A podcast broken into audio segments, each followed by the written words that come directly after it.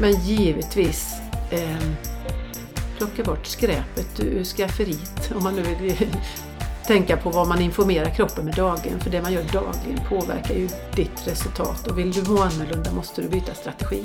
Mm. Du kan liksom inte fortsätta samma spår för då får du, hamnar du i samma, i samma utgångsläge. Och jag brukar också säga ibland att att eh, beroende på hur man är som person, för alla kan inte hem och röja undan allting. En del behöver ta lite grejer. Men alltså, om man vill gå in i sitt skafferi, kika över vad som man direkt vet att det där kanske inte främjar min kropp, det kanske inte hjälper mig till läkning. Släng det! Ge det inte ens till grannen. Mm. Utan bara hiv iväg, iväg det. Och börja på ny, ny kula. Mm. Var nyfiken och intresserad när du går till affären. Titta på, alltså, på frukt och grönsaksavdelningen. Handla så mycket du bara orkar där.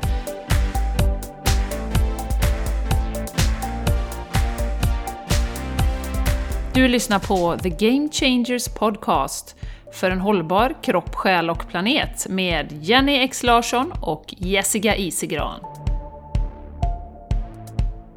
God morgon, god morgon, god morgon! Det var Weiron i ottan här. Nej, jag skojar bara. Eh, du har tunat in på Game Changers Podcast, eh, såklart. Weiron i ottan är kanske några som förstår det, de yngre lyssnarna vet inte vad det är. Eh, jag heter i alla fall Jenny Larsson och eh, med mig har jag som vanligt min härliga underbara vän Jessica Isigran. Varmt välkommen! Tack Jenny! Idag har vi också en till att säga välkommen till, en fantastisk tjej som heter Therese Jenny Torstensson. Woohoo! Och Therese är ju en lyssnare som har räckt upp handen och eh, vill vara med och dela sin historia här med oss och det ska bli så spännande. Men först har vi jättespännande nyheter också. Vi kommer ha vårt eh, första tredagars retreat på jättelänge, eftersom jag har bott i Spanien. Eh, den 16 till 18 oktober, skriv upp dig i kalendern, eller anmäl dig på en gång, ännu bättre. Mycket bättre. Mycket bättre.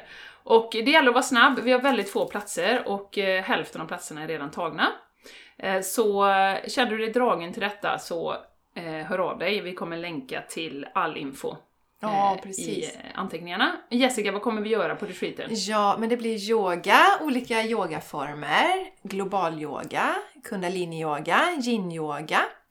Och sen blir det meditation förstås. Och vi kommer ha lite änglakorts eh, dragning med där man får ett personligt budskap. Mm.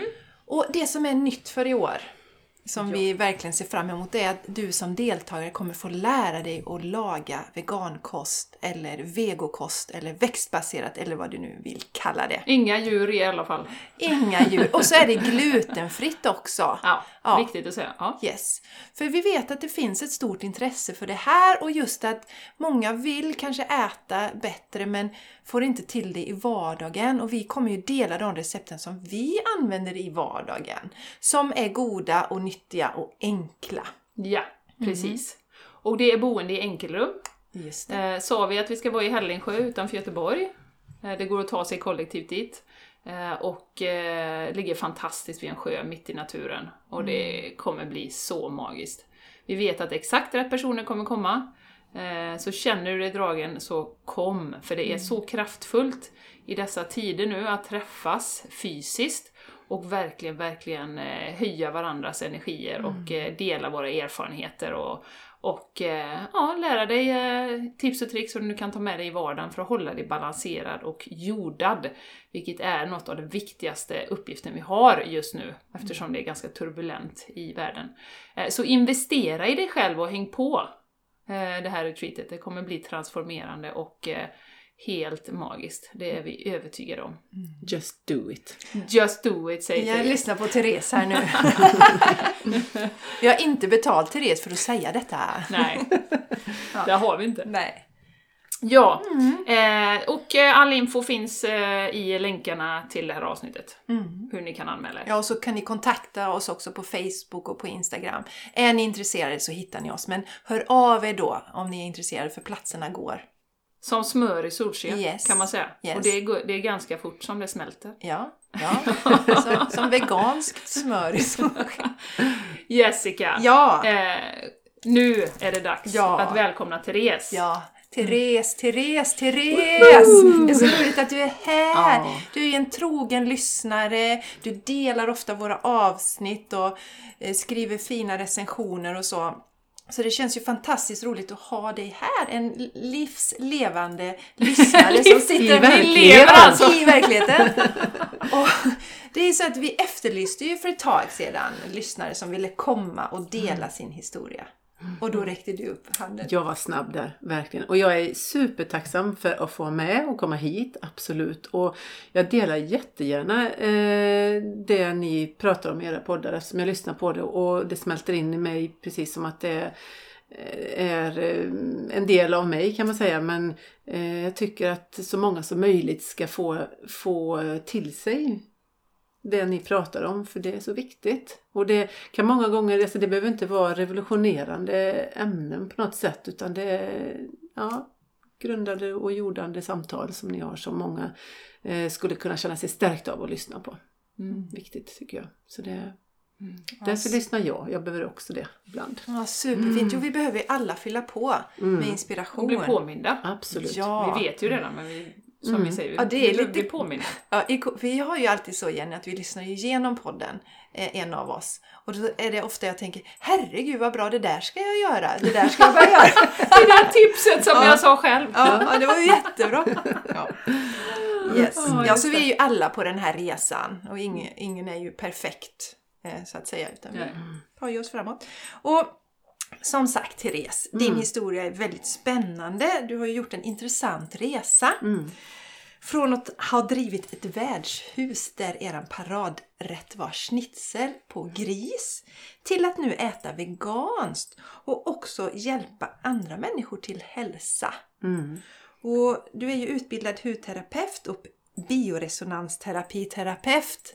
Ja, jag lyckades få till det där. Terapi berättar. Ja, terapeut. Och, och så jobbar du som yogalärare och brinner för allt som har med hälsa att göra. Och du kommer få berätta mer om din verksamhet här när ni lyssnar till slutet. Men först, kan du berätta hur levde du ditt liv innan du förstod hur kosten och livsstilen påverkar oss? Eh, Ja, men egentligen eh, är det väl så att jag levde precis som de allra flesta människor. Varken sämre eller bättre. Eh, man följde den lilla kostcirkeln kanske. Jag kommer ifrån en aktiv familj. Men eh, kosten har ju aldrig varit någon diskussion utan det har varit mer att man har fysiskt eh, eh åkt mycket skidor och haft andra aktiviteter. Så, så att ehm, det var väl egentligen inga konstigheter men ja, jag växte upp med cornflakes och mjölk och socker på det.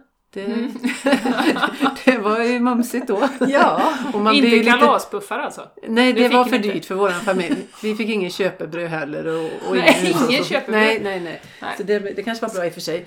Men, eh, så att, och det var ju inget man reflekterar över då. Eh, Men eh, idag ryser man ju lite över tanken. Så inte så mycket annorlunda egentligen. Eh, Det här med eh, mer att man ska tänka på kanske att man eh, äter sina grönsaker och det men det tog ingen större plats på tallriken än, än de andra delarna. Mm. Så att det är väl någonting som har växt i med att mitt mående blev annorlunda helt enkelt. Och då så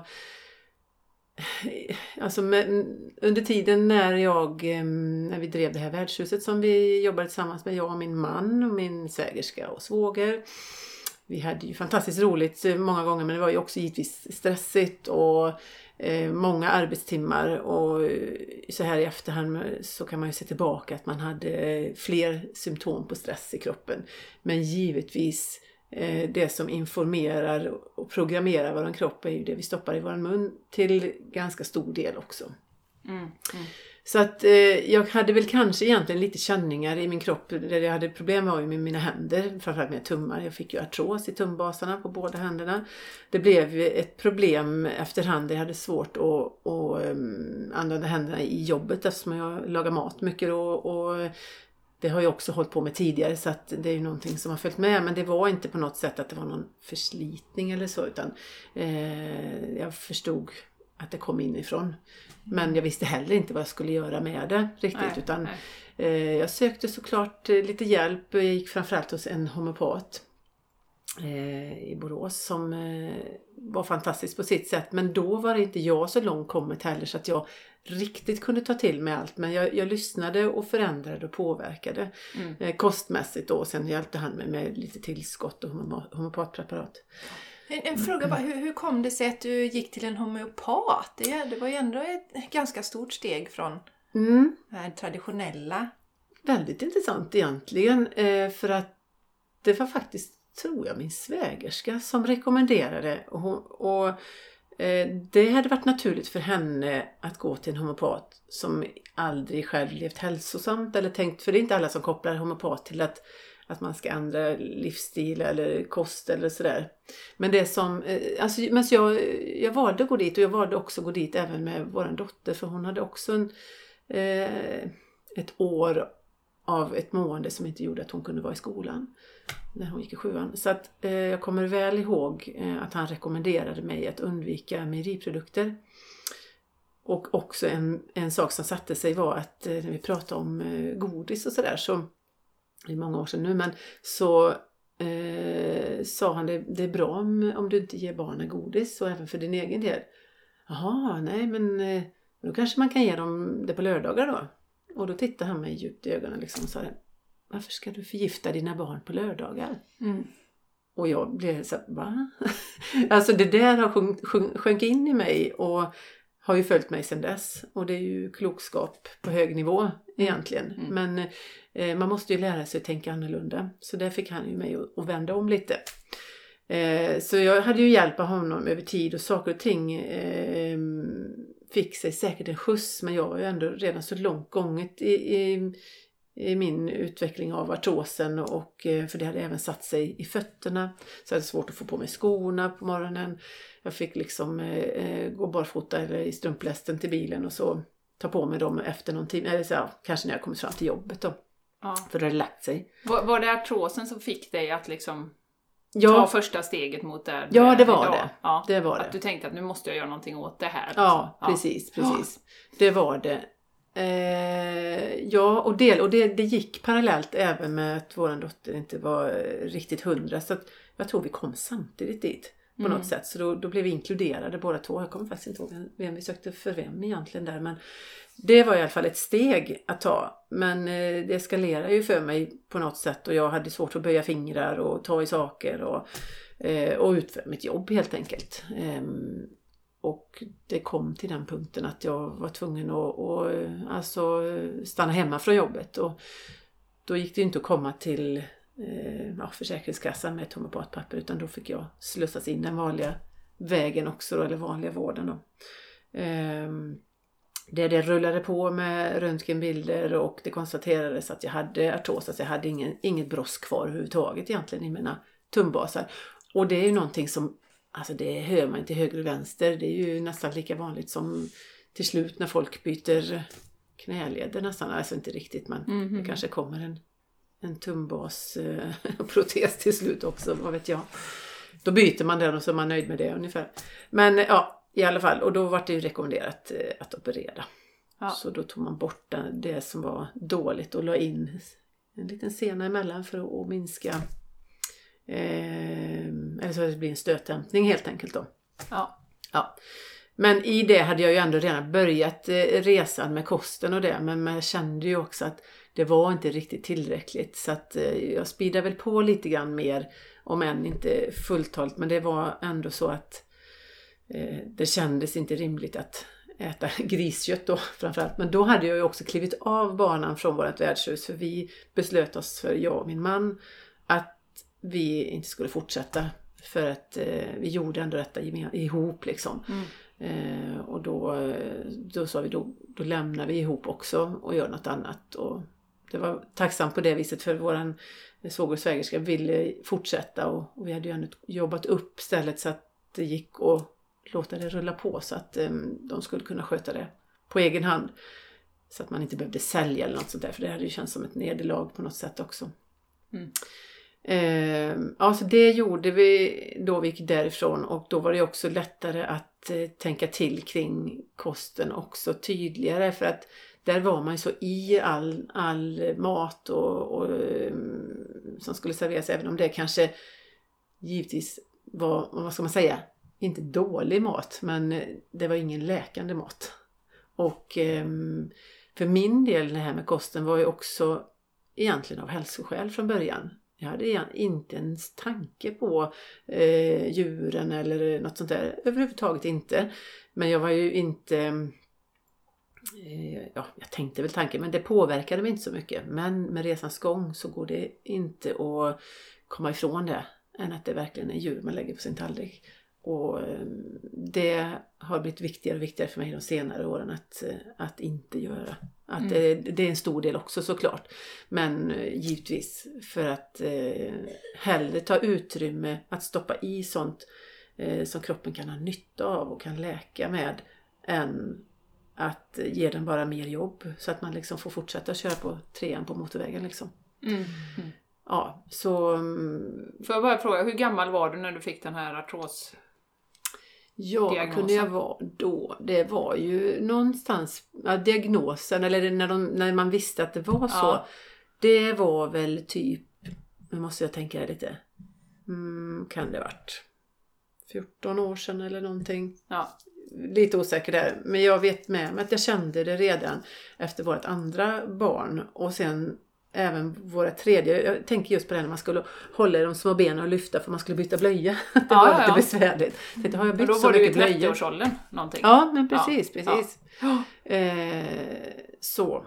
Så då, eh, och det är ju så med det som händer i våra kroppar. Det är ju liksom ingenting som eh, händer från ena dagen till den andra. Det kommer ju smygandes under lång tid. Så anpassar man sig då? Ja, men också. man gör ju det och mm. man vänjer sig. Och, har lite ont och det blir en vardag och det är inget konstigt och så fortsätter man med det och det är så eh, legitimt på något sätt att ha lite krämpor här och där men på något, alltså det är ändå inte rimligt att vi eh, i 30 års ålder ska börja och prata om krämpor eller alltså att det har påbörjat en förruttnelseprocess i vår kropp eller vad man nu ska kalla det. För det är ju ändå det som pågår, en, en nedbrytning. Mm. Det är inte rimligt. Att att åldras är rimligt. Men eh, det är lite tidigt.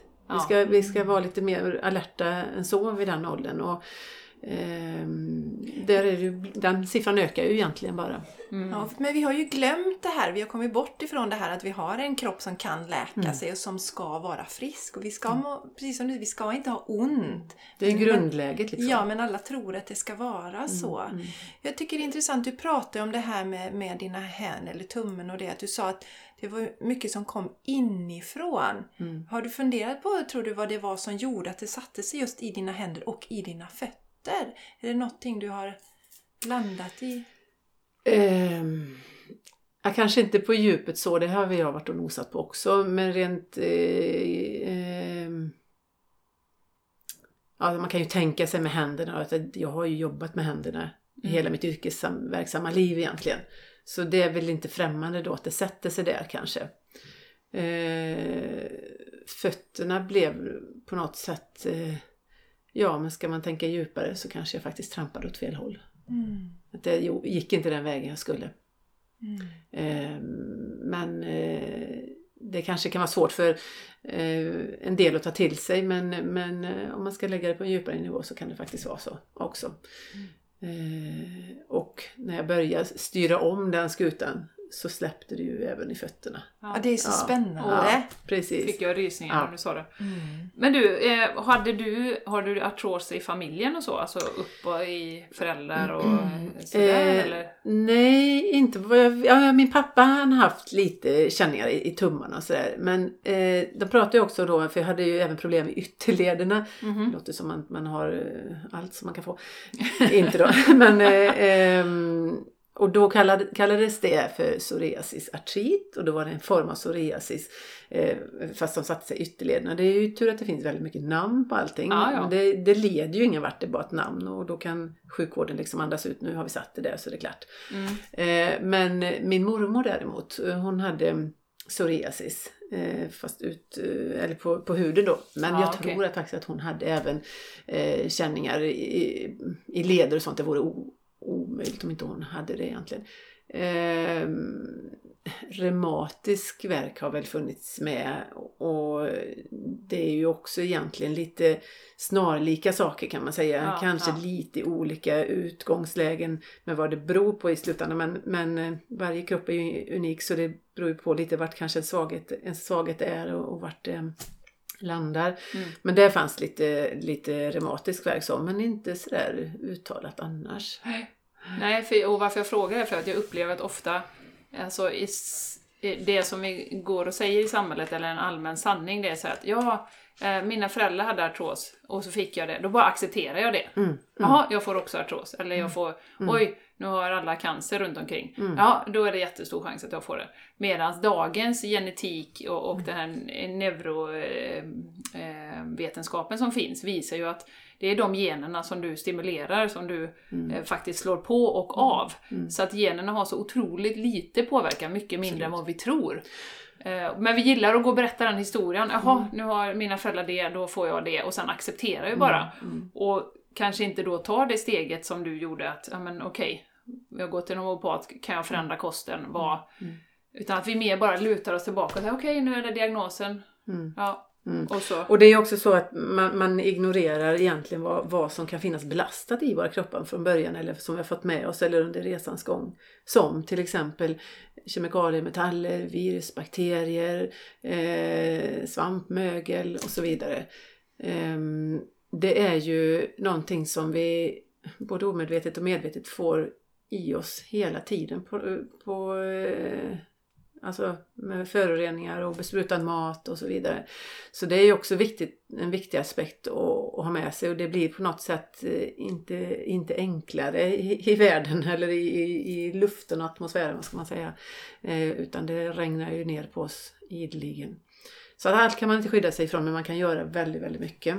Det jag gjorde också då i den vevan var att jag eh, genom min barndomsbästis faktiskt eh, Eh, fick kontakt med en familj som eh, jobbar med makrobiotisk kost eh, genom livet. Jätteintressant, där fick jag lära mig mycket. Eh, och det är inte så att det är en vegankost direkt utan de kan ha lite fisk och lite lamm och sådär. Eh, men i alla fall, det var ju verkligen mat som medicin som de utgick ifrån. Så hos dem hängde jag rätt så mycket och gick kurser och, och anammade deras tänk. Och, ehm, eh, det gav väl en extra knuff eh, i resan så att säga. Eh, ja, nu så, eh, det var ju många år sedan jag var där, men det roliga kråksången var också att min barndomsbästis, då det finns en poäng med att man möts, var också hon som ledde in mig på på yogaspåret. För det var ju också ett sätt att, att lära sig eh, att lyssna på sin kropp, att ta in hälsan och, och det som gagnar och bort med det som, som stör liksom. Eller som inte främjar rättare sagt.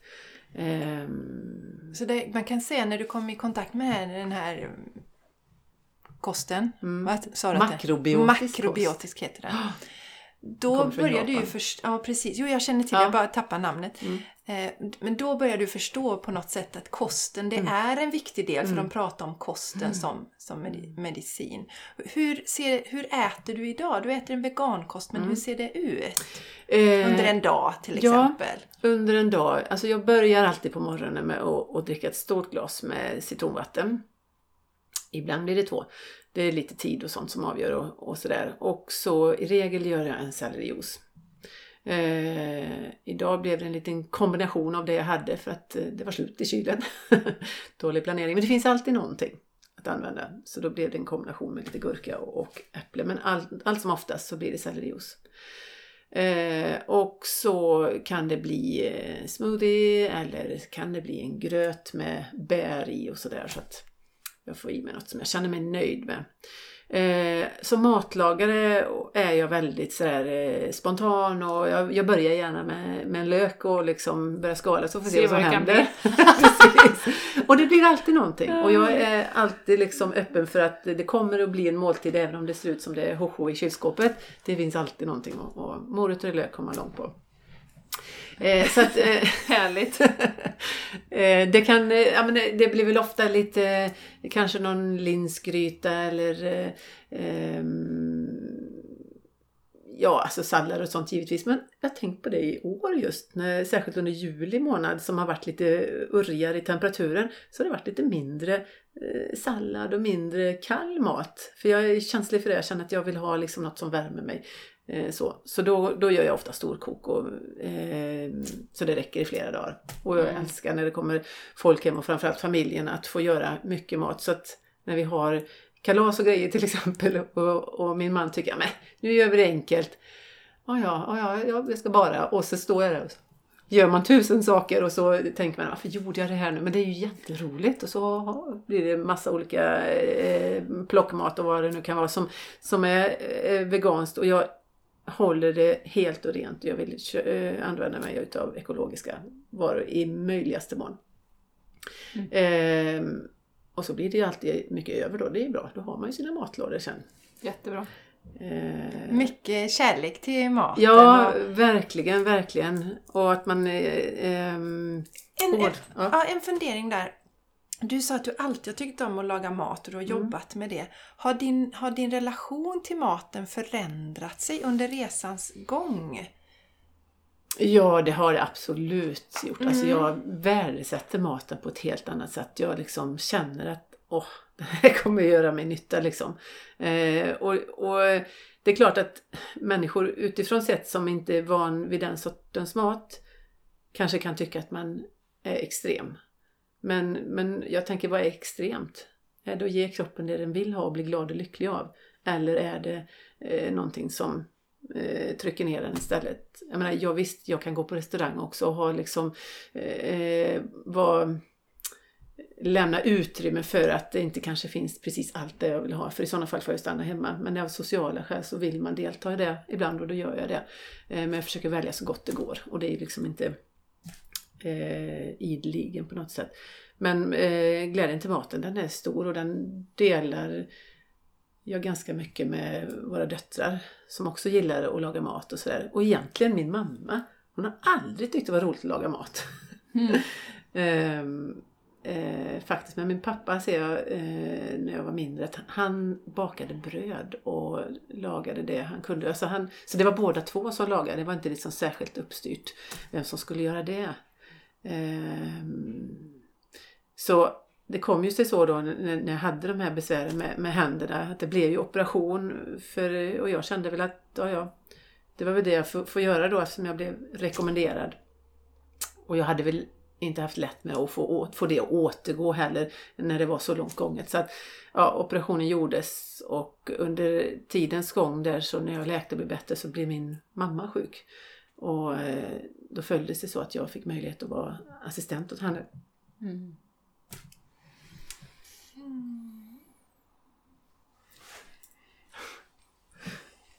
Det blir känslosamt liksom men ja. då lagade jag mat åt henne i alla fall. Mm. Så det var, ju, det var ju bra. Och, jag liksom, och då eh, hade du din kunskap ja, kring precis. läkning och, och kosten ja, och så. Och ändå kanske jag var fortfarande på min resa. Mm. Ja. Nu fick ja. ni en fin tid där ju också. Ja, verkligen. Och det var ju också en tid där jag fick eh, lära mig att acceptera att eh, hon kanske inte vill göra som jag. Mm. Utan hon vill ha sina val men hon var öppen att ta emot och, ehm, och eh, det fick bli helt okej okay för mig. Liksom. Men, men eh, just det här som vi pratade om tidigare, att eh, acceptera andra människors val och också acceptera andra människors eh, nivå och förmåga att förändra och vad de mm. är beredda till. Mm. Eh, för alla har ju som sagt sin resa och sin process. Och det är inte givet att alla kommer till den punkten där, där du eller jag eller eh, befinner oss utan eh, ja, det är olika utveckling helt enkelt. Men det, det, det, det var ändå fantastiskt att få, få möjlighet. Det blev en, en vändning där för mig att jag eh, kunde göra något annat och jag kunde vara med henne och hjälpa henne. Och trots hennes eh, sjukdom, då hon fick en hjärntumör. Som, ja, man räknar med kanske med ett till två år. Hon fick fem år i alla fall. Oj. Kanske det var mm. något så. Ja, det är säkert Therese. Mm. Ja. Det, så, det, här kan jag ha jättelätt för att prata om ibland. ibland så blir det inte så. Men Nej, det är helt okej. Okay. Ja, det är som det är. Vad, vad, tänker du om, om kostens förmåga att läka kroppen idag? Med den erfarenhet du har? Ja, alltså så här är det. Eller säger jag i alla fall. I din värld är det så här. Lyssna här nu, ska ni få göra. Eh, eh, eftersom jag jobbar med frekvensmedicin och ehm, alltså bioresonans så jobbar jag ju med att ehm, dagligen hjälpa kropp, eh, människors kroppar att alltså väcka kroppens intelligens för det finns ju en otrolig intelligens. Och vi kommer till en viss nivå men vi får aldrig blunda för naturens intelligens den måste in där. Vi kan aldrig räkna ut allting det den gör så vi måste också ha en tillit till att den finns för oss. För annars... Nej men nu får du... Jag får rysningar. ja. det är så mycket klokskap ja. så att jag får rysningar. Ja, Förlåt. Oh my god. Mm. Eh, nej men det, det, är verkligen så. Jag, jag, vill verkligen få inge hopp hos människor och, och tro på att, att eh, det finns en intelligens som är till för oss som samarbetar med våran egen intelligens. Mm. Eh, vi kan ta tillskott och det kan vi behöva. Eh, och vi kan plocka ut små ämnen här och där som, som eh, de som vill ta patent på saker och ting vill göra. Men det kommer aldrig nå den nivån som helheten har och som finns då. Alltså som jag säger, en, en, en ört kan inte ringa 1177. Alltså den måste ha funktionen i sig för att överleva. Och vi är ju som sagt en del av naturen och eh, kroppen känner igen det. Så att, eh, ja, så det, det, det, är min, mitt, eh, min känsla och ju mer man sätter ord på det och pratar med oss med så kloka kvinnor som ni är också så stärks det ytterligare igen. Mm. Det liksom på något sätt flyttar en en nivå vidare mm. i sin egen process och resa som är ständigt pågående. Mm. Mm. Det är liksom inte, man är ju aldrig färdig eller ja. Har du någon sån här eh, eh, någon kund, du behöver ju självklart inte säga namn och så, men någon, någon historia som du vill dela som, eh, som kan visa vad bioresonans kan göra? Någon som står ut? Mm. Ja, framförallt så jobbar vi ju vi jobbar ju inte med att eh, bota, vi jobbar inte med, att, med sjukdomar, eh, men vi jobbar ju med vårt immunförsvar. Och finns inte immunförsvaret så kommer man ju ingen vidare med det andra heller. Så att, eh, och det handlar om att leta upp grundorsaker för att eh, eh kunna styra om i kommunikationen i kroppen helt enkelt. Och det som är vanligt återkommande till mig är människor med eh, problem med magen. Mm. Eh, problem med huden men också allergier. Idag ser vi ju en allergi som, ja, man är allergisk och så går man till apoteket så köper man lite nässpray och så, så är man allergisk. För det, så är det och det är accepterat. Ehm, men eh, för mig är det ett inflammationsstadie egentligen. Beroende av olika saker. Så eh, jag har människor som jag har behandlat som varit känsliga för hund till exempel. Men då är det oftast bara en del i det hela. För det händer så mycket andra saker. Och folk som till exempel är, är känsliga mot pollen så, så kan inte jag ens se att de har den känsligheten. För det är inte huvudorsaken. Men då, det är tillbaka till det här med hunden då, så har man behandlat det på olika sätt. För det handlar om rena och rensa, eh, bygga upp och styra om mm. kommunikationen i kroppen. Och sen har det funkat alldeles utmärkt att gå hem och gulla med hunden utan att, och, eller hälsa på grannen då som kanske har en hund. Mm. Utan att det, det, blir några besvär. Mm. Eh, och det är ju ingen quick fix, det måste man ju förstå. Det är ju ett jobb med grundarbetet som det handlar om. Så det, det, det har jag flera personer som har eh, under årens lopp eh, kunnat handskas med det. Som har uh, kunnat klippa gräset utan att, att, bli besvärad. Som kanske tidigare bara tårarna stått rakt ut. Mm, mm. Eh, magen har blivit lugn. Och, eh, så det, det, det ramlar ju in hela tiden. Men det som också är viktigt i det hela är ju att min insats är en del. Men personen i fråga måste ju också kavla upp ärmarna och göra sitt, dra sitt strå till stacken. Mm. Så det är ju någonting som jag Eh, är noga med att och, och råda och rekommendera och tala om att, att vi gör det ihop. Liksom. Mm. Mm. mm. Så de får också skapa förändringar, kanske andra förändringar i sitt liv också mm. då? Mm. Mm. Och där försöker jag vara lite öppen givetvis kostmässigt för det kan vara väldigt eh, stort för många som inte ens har tänkt tanken att de kanske ska släppa mejeriprodukter då. Eh, så att någonstans eh, göra den förändring som man klarar men man måste ändå inse att man måste börja någonstans. Och, och jag säger inte till alla att att eh, du ska sluta med kött eller utan Alltså kött kanske kan funka för dig men för mig gör det inte det. Ehm, så att man ändå kan se att det Alltså så man inte blir dränkt i allt man måste göra för då kunde det ju kännas oövervinnligt att, mm. att klara sin hälsa. Vi har ju olika resor alla tre här inne och, och skulle man tänka tillbaka och göra allt på en gång då hade man förmodligen inte gjort det. Med alla de förändringarna. Det är verkligen något som måste sjunka in och sätta sig. Mm. Så eh, det är otroligt eh, fint att få följa människor i, i sitt engagemang för någonstans vad man än väljer att göra det inte så den som väljer att komma till mig har ju ändå tagit ett steg. Eller man går till någon annan. Mm. Och så kan det leda vidare till någonting positivt. Mm. Mm. Så att, Ja, det, är en viktig del som du nämner där Therese, för att vi lever ju lite i det att vi ska gå till läkaren och så ska de bota oss. Och bota oss genom, de ger oss någon medicin som kanske dämpar eller tar bort våra symptom. Och då har vi det här att vi släpper ansvaret från individen och också den som kroppen har. För när man börjar titta på det här med helheten och hälsan och ser att ger vi kroppen det den behöver så är den ju fantastisk. Då kan mm. den ju läka. Mm. Och, men vi har gett bort våra makt och kanske om vi går till den personen så ska de ge oss ett piller och sen behöver jag inte göra någonting Precis. mer. Men det är ju inte riktigt hela sanningen. Men det är inte, vi ska ju inte skuldbelägga någon för precis som du sa här i början att vi får, inte, vi får inte med oss den här visdomen från början. Utan vi kommer in i ett system där ingen pratar om eh, kroppens läkande förmåga. Det är som när Charlie har slagit sig så säger jag alltid så här, om han har fått ett så Titta nu ska vi se när kroppen lagar sig. Mm. Så det är hans, ja titta, titta, mamma nu har kroppen snart lagat sig färdigt. Liksom, mm.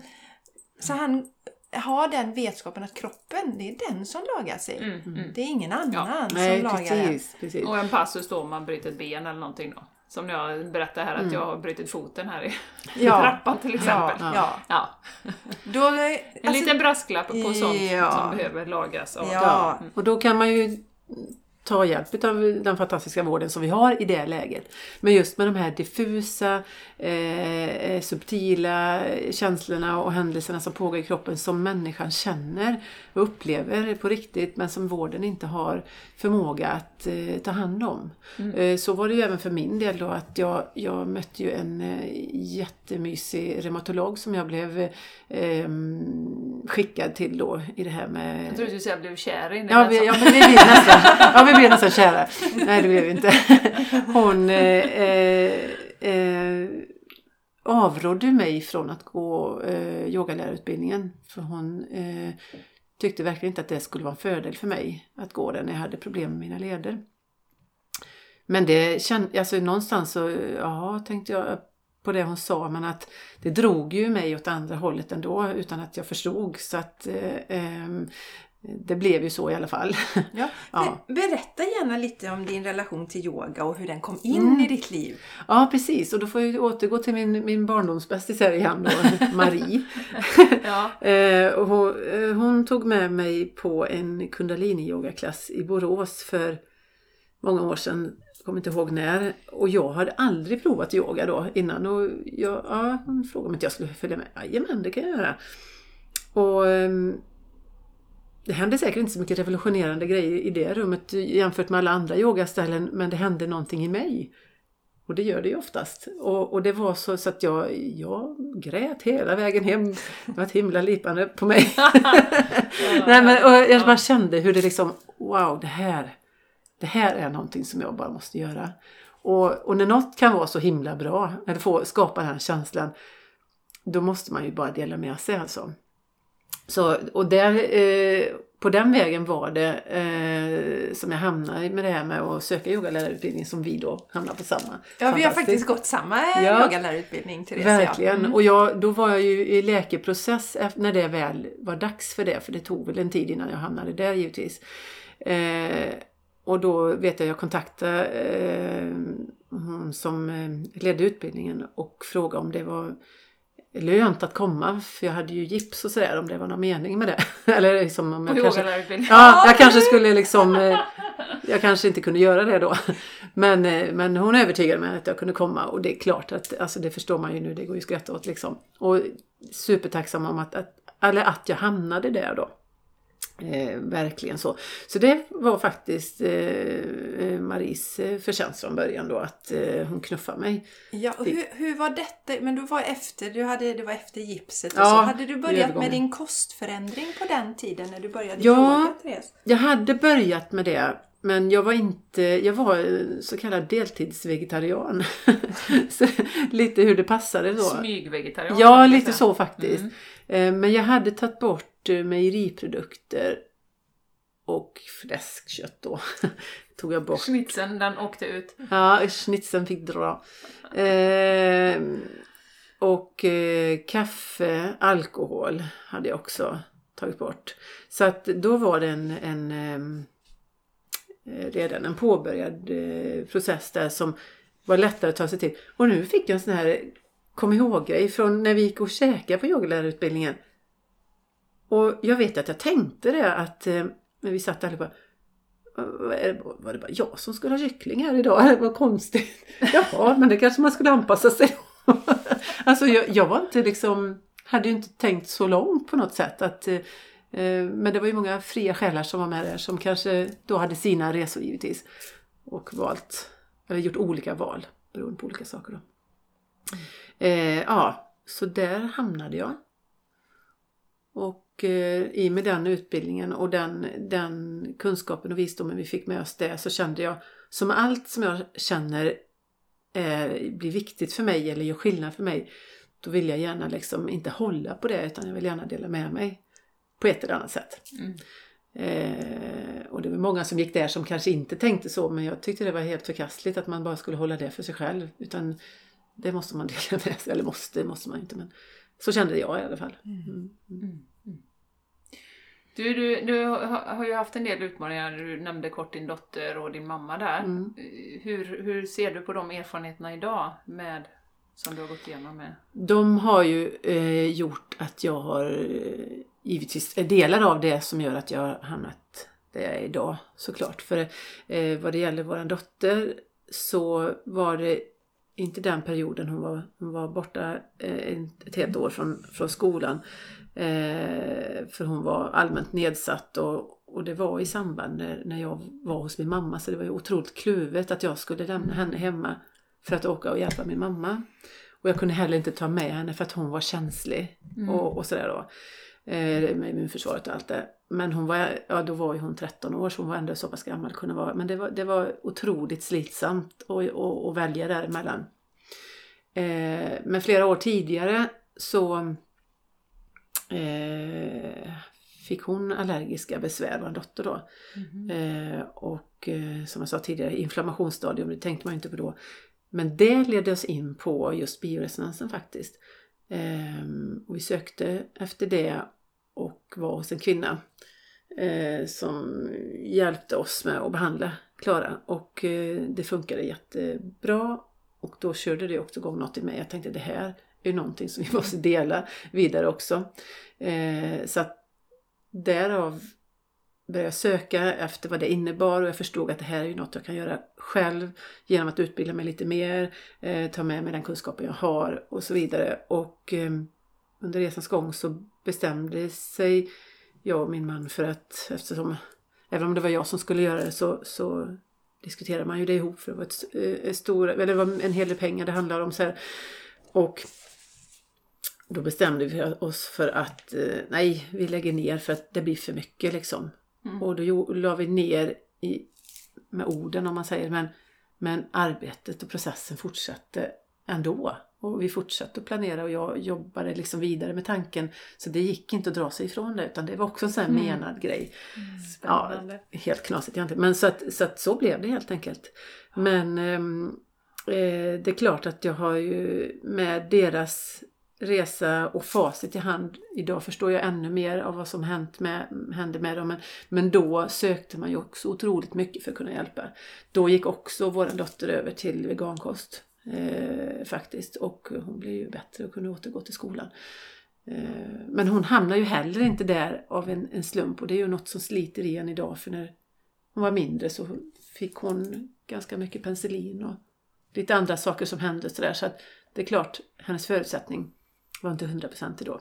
Mm. Eh, heller så att eh, och det är en del i det hela. Och sen har ju vi då som föräldrar skickat med henne saker som vi inte kunnat påverka men våra belastningar så har hon fått med sig det i sin, i sin start i livet. Och en del barn klarar, eh, klarar saker bättre än andra. Hon hade också faktiskt lite gulsot när hon föddes och det är också någonting som indikerar på en, en aningen eh, påverkad lever. Och mm. den är också i högsta grad in, inblandad i, i vårt eh, arbete för att hålla oss friska egentligen. Det är mm. ju vår stora reningsapparat. Mm. Nu sa du penicillin i en mm. bisats där. Kan mm. du förklara för de som lyssnar som inte vet ja, vad det alltså, gör med, kan nej, göra men precis. Kroppen? Penicillin är ju någonting som eh, gladeligen, eller tidigare skrev ut ofta om man hade problem med öronen eller bihålorna eller kanske halsfluss till exempel. Om det var bakteriellt då. Som funkar då på bakterier. Men i själva verket så det som händer är ju inte att, att det, det löser situationen. Tillfället gör det. Bakteriepåslaget dämpas. Eh, men bakterierna i sig gömmer bara undan sig och bygger sig starkare och väntar in till nästa, nästa gång tillfälle. vi blir svaga och då skjuter de upp med full kraft igen. Så, och har man då gjort den processen flera gånger så blir ju liksom den här effekten värre över tid då, eller efterhand när, det, när man hamnar i ett utsatt läge. Eh, så då var det också tydligt eh, att hon hade en historia som bar, hon bar med sig då. Mm.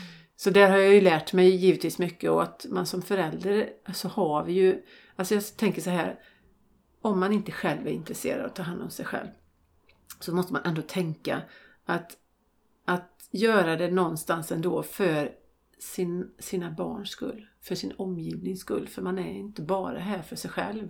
Eh, det är viktigt att man ja, att man är för sin egen skull också givetvis. Men, men vi har ju ett ansvar gentemot våra barn faktiskt. Och, och man får utgå ifrån den nivån man är på givetvis. Men man måste man behöver välja att intressera sig, att uppmärksamma och ta reda på. Vi kan inte bara luta oss tillbaka och tro att alla andra ska göra. Eller, eller när det väl händer och smäller till, när då det väl blir en symptom på allt som har kanske pågått under en lång tid i, i, i kroppen. Att det då, ja, men då går man till farbror doktorn och så gör man som de säger och eh, får en tablett så ska det lösa allt.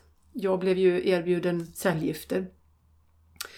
Och eh, kände ju att det kändes konstigt. Liksom, cellgifter, det ska man ju ha när man har cancer. Artrosen då? Ja, mot artrosen, precis. Eh, och eh, det kändes supermotigt. Eh, men jag tog med mig receptet och jag gick och löste ut tabletterna. Jag lät dem ligga i skåpet hemma ett tag för det liksom gick inte att, att ta det. Men så tänkte jag, men vem är jag som ska bestämma att inte jag ska ta dem? För de har ju sagt det till mig att jag ska göra det. Och eh, de har också sagt att det här kommer jag få fortsätta med i resten av mitt liv och den här besvären kommer bestå men det kommer kunna hållas i schack då med cellgifterna. Och cellgifter är ju någonting som drar ner hela vårt immunförsvar. Eh, och då kunde jag på något sätt i alla fall lägga ihop ett och ett att det här är inte rimligt. Eh, då ska allting tryckas ner, hur ska jag då kunna läka det som är fortfarande bra till exempel då. Men det blev så i alla fall. Jag tog dem för jag kände liksom att, det, att jag kände att jag inte kunde bestämma det själv. För jag var inte tillräckligt modig i mig själv eller, eller vad ska man säga. Och så gick det några veckor och sen glömde jag av dem. Och så tänkte jag, oj, nu har jag glömt det. Okej, okay. ah, jag kanske kan ta dem varannan dag, tänkte jag. Det går nog. och så mm, kom den här varannan dagen och då blev det så himla jobbigt så att ja, Nej, men eh, jag eh, väntade en dag till och så gjorde jag det och så tänkte jag nej, jag skiter i dem. Jag, jag, och då blev jag supernervös. Alltså, ska jag bestämma det att jag inte ska ta dem? Hur ska det här gå? Och så tänkte jag, jag ska, nu gör jag det. Jag ska göra allt jag kan för att det ska funka ändå. Och när det har gått en tid så, så ringer jag till min reumatolog och talar om att nu har jag gjort så här, så här och eh, det känns bra. Tänkte jag då att jag skulle säga. Och jag, vis, jag visste inte om det skulle kännas bra men jag hade ju en känsla av att det skulle det. Mm, ja. ja. Och, och så blev det. Och sen hann hon ringa mig lite tidigare än vad jag hade tänkt. För jag kände att jag ville ha några veckor till liksom så för att verkligen vara säker på att det verkligen funkade då. Så att man skulle känna att man hade gjort något fel.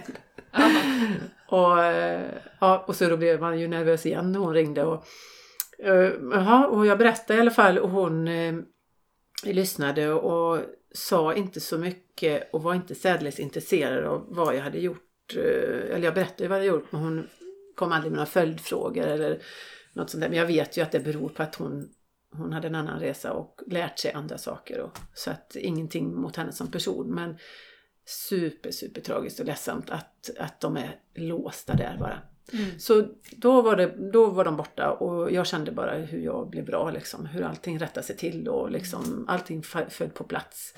Eh, och då hade du lagt om kosten också? Ja, det hade jag. Och då, då ströp jag ytterligare för då tog jag bort gluten också. Mm. Eh, och, eh, men sen är det ju så med, när man jobbar med sig själv och man till slut hamnar i en skön balans då blir man, kan, kan det lätt bli att man blir lite släpphänt. Eller att man blir lite så här, eh, eh, ja, man orkar inte engagera sig lika mycket för att man känner att man funkar. Men balans är ju aldrig något konstant, det är ju ständigt arbete som pågår och är man i balans så kan man ju ha råd att kliva av ibland uppe sent en kväll eller äta något som de bjuder på som man egentligen inte vill ha för att ja, man klarar det. Men är man i en större obalans då har man inte råd med det riktigt. Så att eh, eh arbetet till balans kräver att man hänger i lite grann. Men allt behöver inte hända på en eftermiddag. Men det var en oerhörd seger, en oerhörd motivation för mig att fortsätta med det. Och jag tror att folk kanske inte trodde på, på mig när jag kom med, med, på kalas med mina grönsakstallrikar och alternativa kakor och allt det där. Eh, men eh, liksom, vad håller hon på med egentligen? Och vad var det, åt du det här nu eller inte? Nu har jag gjort smörgåstårta här. Nå, det, ja, det. Alltså man tänker att, att folk inte liksom har så lätt att förstå märker man ju när man efter så många år att de fortfarande inte riktigt vet. Sen kanske jag inte heller har berättat så noga men det jag vill komma till i det här fallet är ju att det är helt okej. Okay. Jag gör min egen mat och tar med om det är så. Eller jag gör så att det räcker till andra med om det skulle vara så. Eh, och jag gör ingen stor grej. Jag vill inte att någon annan ska känna att det är besvärligt. Nej. Att jag väljer det här. Men det är viktigt för mig. Och det, när folk ser att det är viktigt för mig, då får man en annan acceptans. Så. Mm. Jätteviktigt. Mm. Jätteviktigt. Mm. Mm. Så att man vågar liksom stå kvar i, i det där som man känner gör skillnad för en själv. Liksom. Mm, man får landa i det då, och då försvinner och de här kritiska frågorna och så också mm. upplevde jag när jag mm. gjorde min resa i mm. början. Innan man var helt säker på är detta rätt, mm. funkar detta? För man testar sig fram. Då, då tyckte jag fick fler frågor som... Då som har du test... den energin ja, också. Ja exakt, men mm. sen så får man inte de frågorna längre Nej. när det är borta. Du, vi, jag funderar på det här att um, vad tror du det är som gör att just du kämpade vidare och, och ville hitta en lösning och inte bara accepterade det här rätt av att, som du sa, att ja, reumatismen då, mm. att, att kanske du hade fortsatt på det spåret så hade du blivit sämre och sämre. Men någonting inom dig gjorde att du trodde att det fanns någonting annat. Mm. Vet du vad? Vad kan det vara? Alltså egentligen är det ju säkert en, en blandning av vilka människor man har runt omkring sig, vad som faller framför ögonen, vad man möter eh, som får en att ta de här kliven. Men vad det är som... Jag, menar, alltså, jag tror alltså min egen resa är, är en drivkraft alltså. Och ibland får jag påminna mig om den för att eh, just när man möter människor som inte har kommit så långt till exempel. Men jag tror det är en drivkraft för jag har fått prova eller känna det själv att det fungerar. Vi är olika unika individer och även om vi har sett på en, en, en plansch att där sitter liksom magsäcken och där sitter tarmen och hittar och dit. Så det ser inte likadant in i din kropp som det gör i min. Och vi har lite specifika behov och sådär men generellt finns det ju väldigt mycket som vi alla mår bra av att göra eh, lika. Men jag tror nog att drivkraften är nog min egen resa och viljan att även liksom sätta någon slags eller så frön hos folk att, eh, att man har alla har möjligheten, alla kan påverka och vi ska inte känna oss liksom låsta i att någon har sagt att det där är kroniskt, liksom. det där kan du inte ändra på. För kroniskt är egentligen bara ett ord som talar om att någonting varar lite längre. Mm. Så det är liksom eh, Det är nog någon slags eh, drivkraft tror jag. Mm. Mm. Vilket råd skulle du ge om du, någon sitter nu och lyssnar och tänker att Åh, jag mår så dåligt eller jag har de här, de här problemen. Någon som har sviktande hälsa. Vad skulle, mm. du, vad skulle du säga? Vi har ju varit inne lite på hur du tänker och så. Ja, men precis. Mm. Jag tänker ju att det är ju alltid klokt att söka hjälp hos någon eh, som jobbar med kost och livsstil till exempel för att kunna få en vägledning om man har en större obalans. För att, eh, eh, för att kanske lite se, för, få hjälp med var man ska börja. Men sen tror jag också att om man, om man eh, önskar sig hjälpen eller känner att man vill ha den så tror jag också om man vågar bara lyssna lite inåt och tänka till så har man nog ett och annat tips inom sig också. Mm. Och då tycker jag att man ska ta fram dem och börja använda dem. Eh, men det första är nog faktiskt att, att eh, ta hjälp av någon som man känner förtroende för. Mm. Eh, och det kan, det kan innebära att man kan gå till flera stycken. Det, det behöver inte bara vara en lösning på ett problem, det beror också på hur det ser ut. Liksom. men givetvis eh, plocka bort skräpet ur skafferiet. Om man nu vill tänka på vad man informerar kroppen med dagligen. För det man gör dagligen påverkar ju ditt resultat. Och vill du må annorlunda måste du byta strategi. Mm. Du kan liksom inte fortsätta samma spår för då får du, hamnar du i samma, i samma utgångsläge. Och jag brukar också säga ibland att att eh, beroende på hur man är som person, för alla kan inte hem och röja undan allting. En del behöver ta lite grejer. Men alltså om man vill gå in i sitt skafferi, kika över vad som man direkt vet att det där kanske inte främjar min kropp, det kanske inte hjälper mig till läkning. Släng det! Ge det inte ens till grannen. Mm. Utan bara hiv iväg, iväg det mm. och börja på ny, ny kula. Mm. Var nyfiken och intresserad när du går till affären. Titta på, alltså, på frukt och grönsaksavdelningen. Handla så mycket du bara orkar där. Jag menar, bara för att en klase bananer är en klase, ta inte bara en, ta tre. Köp inte en gurka bara för att den är förpackad så, köp fem. Mm. Är, du sugen på, är barnen sugen på paprika, ge dem två stycken, låt dem äta även om det kostar 45 kronor kilot mm. eller vad det nu är. Eller stycke eller inte vet jag. Mm. Nej, man kan ju givetvis gå på säsong och så med. Men alltså man måste våga vara lite nyfiken och eh, eh, kylskåp och skafferi är väl en bra start tänker jag. Mm. Upptäcka den gröna avdelningen i Ja, det är, ju, det är nödvändigt faktiskt. Ja. Hur ledsamt man än kan tycka det som gillar kanske McDonalds och annat. Men det är så. Och när man väl upptäcker den så vill man aldrig därifrån. Nej. Nej, det är så gött. Ja, det är så gött. Du har ju familj, du har varit tre, tre barn. Har tre vi. barn. Hundar. Jajamän. Vi tar hand om hundar som far illa. Och så har du ett eget företag idag. Och hur håller du balansen idag i ditt liv då? Mm, intressant. Emellanåt tar man coaching. eh, och det faktiskt kan jag rekommendera allmänt att, att, att ta coaching alltså för eh, Oavsett var man befinner sig så ger det en knuff i den riktningen man kanske önskar. Eh, för att hålla balans så har jag ju också mina rutiner som jag eh, för, nu för tiden också får lite, eh, lite push av er för att det är skönt att höra någon annan som, som påminner och talar om och även om jag haft yoga med mig i många år så, så behöver jag också liksom en pepp och en påminnelse. Mm. Så att eh, yoga och meditation finns med. Eh, för att eh, liksom hålla, hålla mig lugn på något sätt och hålla mig lite fri och, och ren på insidan eller i, i det mentala. Eh, för jag är, jag är en ganska intensiv och yvig och pratig och liksom eh, högenergisk människa. Man kanske inte skulle vilja ha mig som hund egentligen. om man är en aktiv människa. Ja, om man är en aktiv människa. Är man en soffpotatis Gillar att gå långa promenader. Precis. um, Eh, så ehm, eh, jag har länge prioriterat eh, min fritid med att hinna med hundarna. Våra barn är ju lite äldre, vi har en pojke som bor hemma, han är 17. Så att, eh, ganska självgående så det behöver man inte lägga så mycket energi på det viset även om vi finns för varandra. Mm. Men att det är viktigt för mig att, att, att ha tid så att jag hinner gå långpromenader och hinner slå mig ner hemma och, och greja och dona lite innan jag åker till jobbet. Så jag börjar inte särdeles tidigt faktiskt. Eh, för det är en prio för mig mm. att få med den biten. Och, och den biten Jo, det är inte så att det är bara något plikttroget jag ska avhandla utan eh, skönt är det när det är gjort givetvis men det är också något som ger mig. Mm. Och då, då, eh, ja, då blir det. Så naturen och skogen och allt det där, det, det är superviktigt. Mm. För mig. Härligt.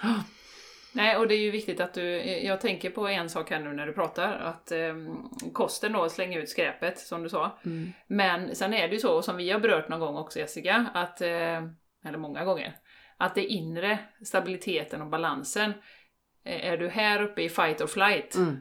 och stressar igenom din dag vecka efter vecka eh, så kan du äta den mest organiska, fina, underbara kosten men kroppen i fight or flight kan ju inte tillgodose sig Nej. kosten. Så det där blir ju en, en uppåt, eller de förstärker ju varandra Ja. som jag ser det. Mm. Så att får du bort skräpet, jag menar då får du hjälp på traven att Mm. må bra. Men sen behöver du också titta på det inre. Mm. Vad har jag för liksom, stressnivå? Vad har jag för rutiner? Ja, precis. För annars kommer kroppen ändå inte ta till sig Nej. det. Nej men verkligen så. Det, man får se på, på bredden liksom. Vad, hur sover du? Hur, hur tänker du om dig själv? Vilka människor omger dig Mm. med? Eh, och så vidare och så vidare. Och kosten är ju en stor del. Men det, liksom, allt hänger ju ihop alltså. En helhet. Jätteviktigt. Men du, spännande. Nu har vi pratat eh, om eh, ditt liv och vi har berört ditt företag. Men kan du inte berätta för lyssnarna vad, vad har du för tjänster och vad, Mm. vad gör du i ditt Ja. företag? Mitt företag heter ju Therese Helhetshälsa. Nylanserat Just det, Therese, precis. alldeles i dagarna. Jag har, haft, jag har jobbat med detta i åtta och ett halvt år. Eh, jag, Just namnet. namnet är ju nytt men, men det gamla namnet släpade och var inte relevant så nu hände det. Liksom. Så nu är Therese Helhetshälsa har jag knappt hunnit säga själv redan i telefon men det kommer. Ja. Jag jobbar ju då med Bicom bioresonansterapi och det är en tekniskt avancerad diagnos och behandlingsmetod som syftar till att eh, skapa en yta för den självläkande funktionen i kroppen och stärka immunförsvaret. Därtill jobbar jag med kost och livsstilsrådgivning också. Sen jobbar jag också med hudvård och fotvård också. Mm. Eh, och saker som hör till det runt omkring. Ehm, jag befinner mig eh, för närvarande i Länghem. Men nu händer det. Nu säger jag det öppet och ut för jag har inte gjort det än faktiskt. Woho, och det var lite Är läskigt. det breaking news? Yeah, it's breaking news. Jag ska flytta till Dalsjöfors. Jaha. Ja. Ja, och det är... Eh, Din verksamhet. Ja, min verksamhet ska flytta dit. Det är eh, länge, men ligger en mil ifrån mitt hem. Och andra hållet en mil ligger Dalsjöfors då för er som är överallt annanstans och lyssnar. I alla fall, jag kommer till eh, ett eh, större sammanhang. Ett, lit- ett, eh, där det är mer rörelse, många aktiva företagare som eh, finns runt omkring. Jag känner att det, det är, i det sammanhanget eh, passar bra för mig att vara. Eh, fantastiskt nuvarande ställe som jag är på men av olika anledningar har många eh, andra företagare som jobbat i samma lokal pensionerat sig, bytt arbete, eh, bytt, ja, eh, flyttat och sådär. Så att för min del blir det för stora lokaler att vara i. Och jag känner att eh, nu är jag redo för att kliva vidare och eh, utvecklas och expandera mer. Eh, så det kommer bli Rockfors. Och det går allt som det är tänkt så blir det i ja, mitten, slutet november, början på december. Så det kommer jag ju absolut och ehm, tala om när det händer. Och nu är det en övergång med byte av namn och allt sånt där. Det har jag gjort ändå för det hade hänt i vilket fall. Men, men det blir extra roligt nu att man är, är som ny och fräsch till ett nytt ställe. Så jag, jag känner i hela min kropp att det här kommer gå bra.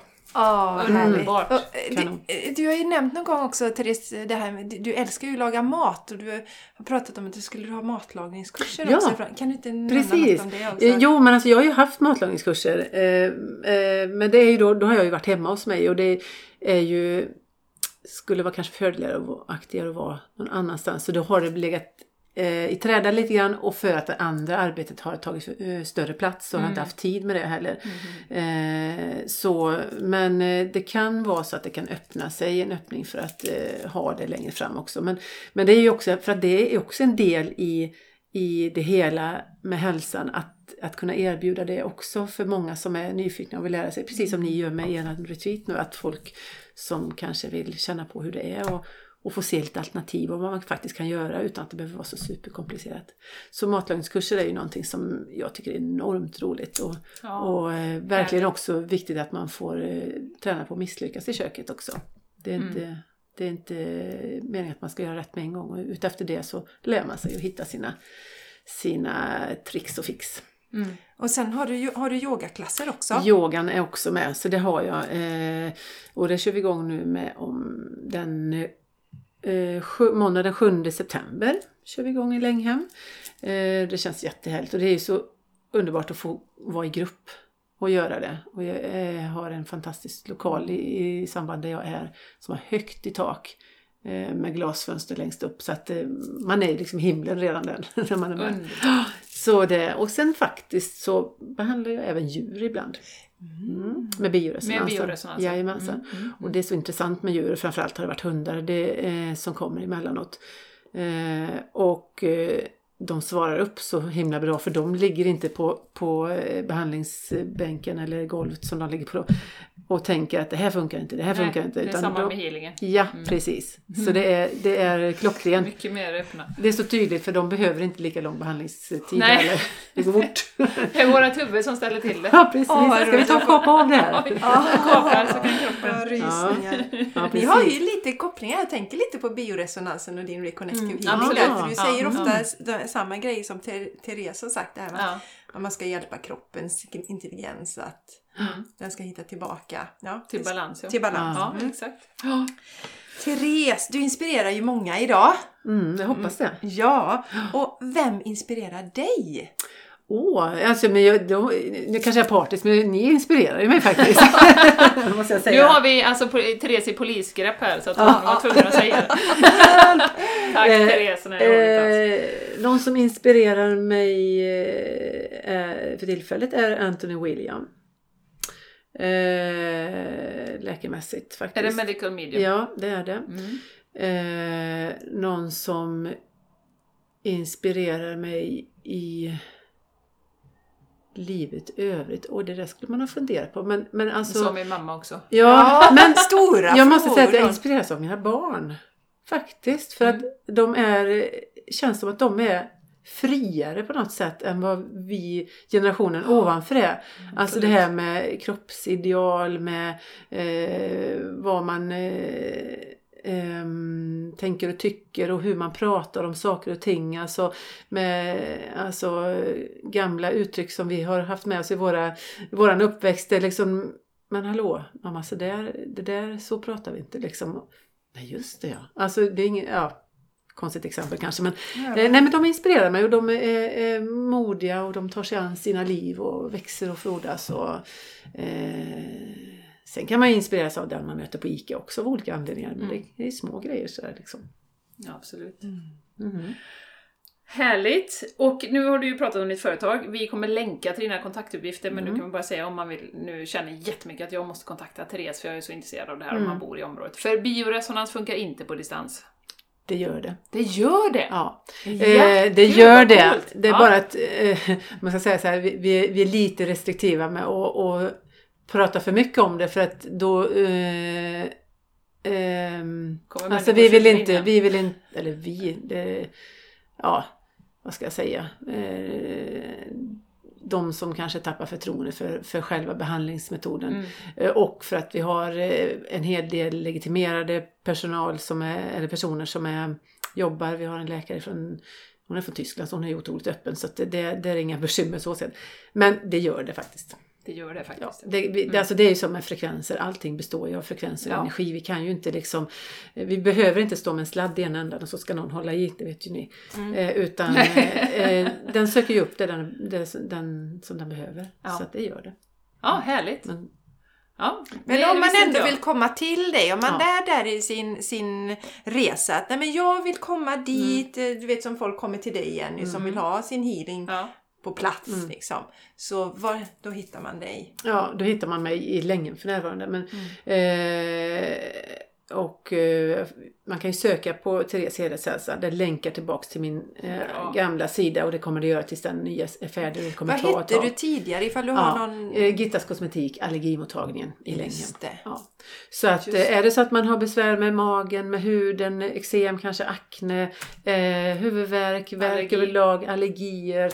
Eh, egentligen är det, finns det ingenting som hindrar eh, för att det är ändå liksom eh, helheten vi jobbar på med grundorsaken. Och det är inte bara en symptomdämpande grej och så locket på så, utan eh, vi börjar från början. Och sen finns du på Facebook. Facebook finns jag på Therese Helhetshälsa och Instagram på Therese Helhetshalsa blir det väl då? Halsa. Halsa. ja, precis. Ja, så det går att hitta Underbart! Therese. Och vi länkar också. Ja, vi Mm, länkar. det gör vi. Jättefint. Och Therese, fantastiskt att ha dig här idag. Tusen tack för att ni tog hit mig. Eller liksom Jag tänkte lite på det, att vi, för vi gick ju yogalärarutbildningen men då var vi ändå lite ute i varandras Mm. periferier Ja, va? ja. Alltså vi kände ju till varandra och så. Faktiskt. Och kände att det var en fin connection Mm, men, mm. men Vi, var- vi var en stor grupp också, Ja, vi var så ju- att då, hamnar man vi? lite där man hamnar. 40 eller det var ju väldigt Jag tänker att det ska ta så många år innan Du man satt kommer alltid närmare. där fram. Therese satt alltid längst fram till vänster ungefär. eller Jajamän, där, och jag du- satt i mitten Ja, alltid. Så, så vi möttes inte nära på det hållet någon gång då. Men jag har få- fått lära mig massa nytt idag. varit jätteinspirerande vad att roligt. träffa och Vad lyssna roligt. på din historia Therese. Och Jättetack! Så jag vill verkligen uppmuntra fler. Alltså vi har så mycket att dela med oss av. Mm. Och ibland kan man tycka att nej men det, det är väl ingen som är intresserad av att höra om min historia. Men det Mm. finns så mycket och det finns så mycket kunskap. Så Det gör det. Mm. Härligt. Tusen tack Therese! Tusen tack. Fantastiskt att ha dig här. Eh, och eh, tack till dig som har lyssnat. Och eh, glöm nu inte att eh, hänga på vårt retreat om ni känner er inspirerade. Eh, vi tackar så hemskt mycket igen för att du har lyssnat och för att Therese har varit här. Tack! Tack, tack. Och eh, vi hörs nästa vecka. det gör vi. Ha det underbart! Puss och kram! Hej då! Hej då! Hej, hej.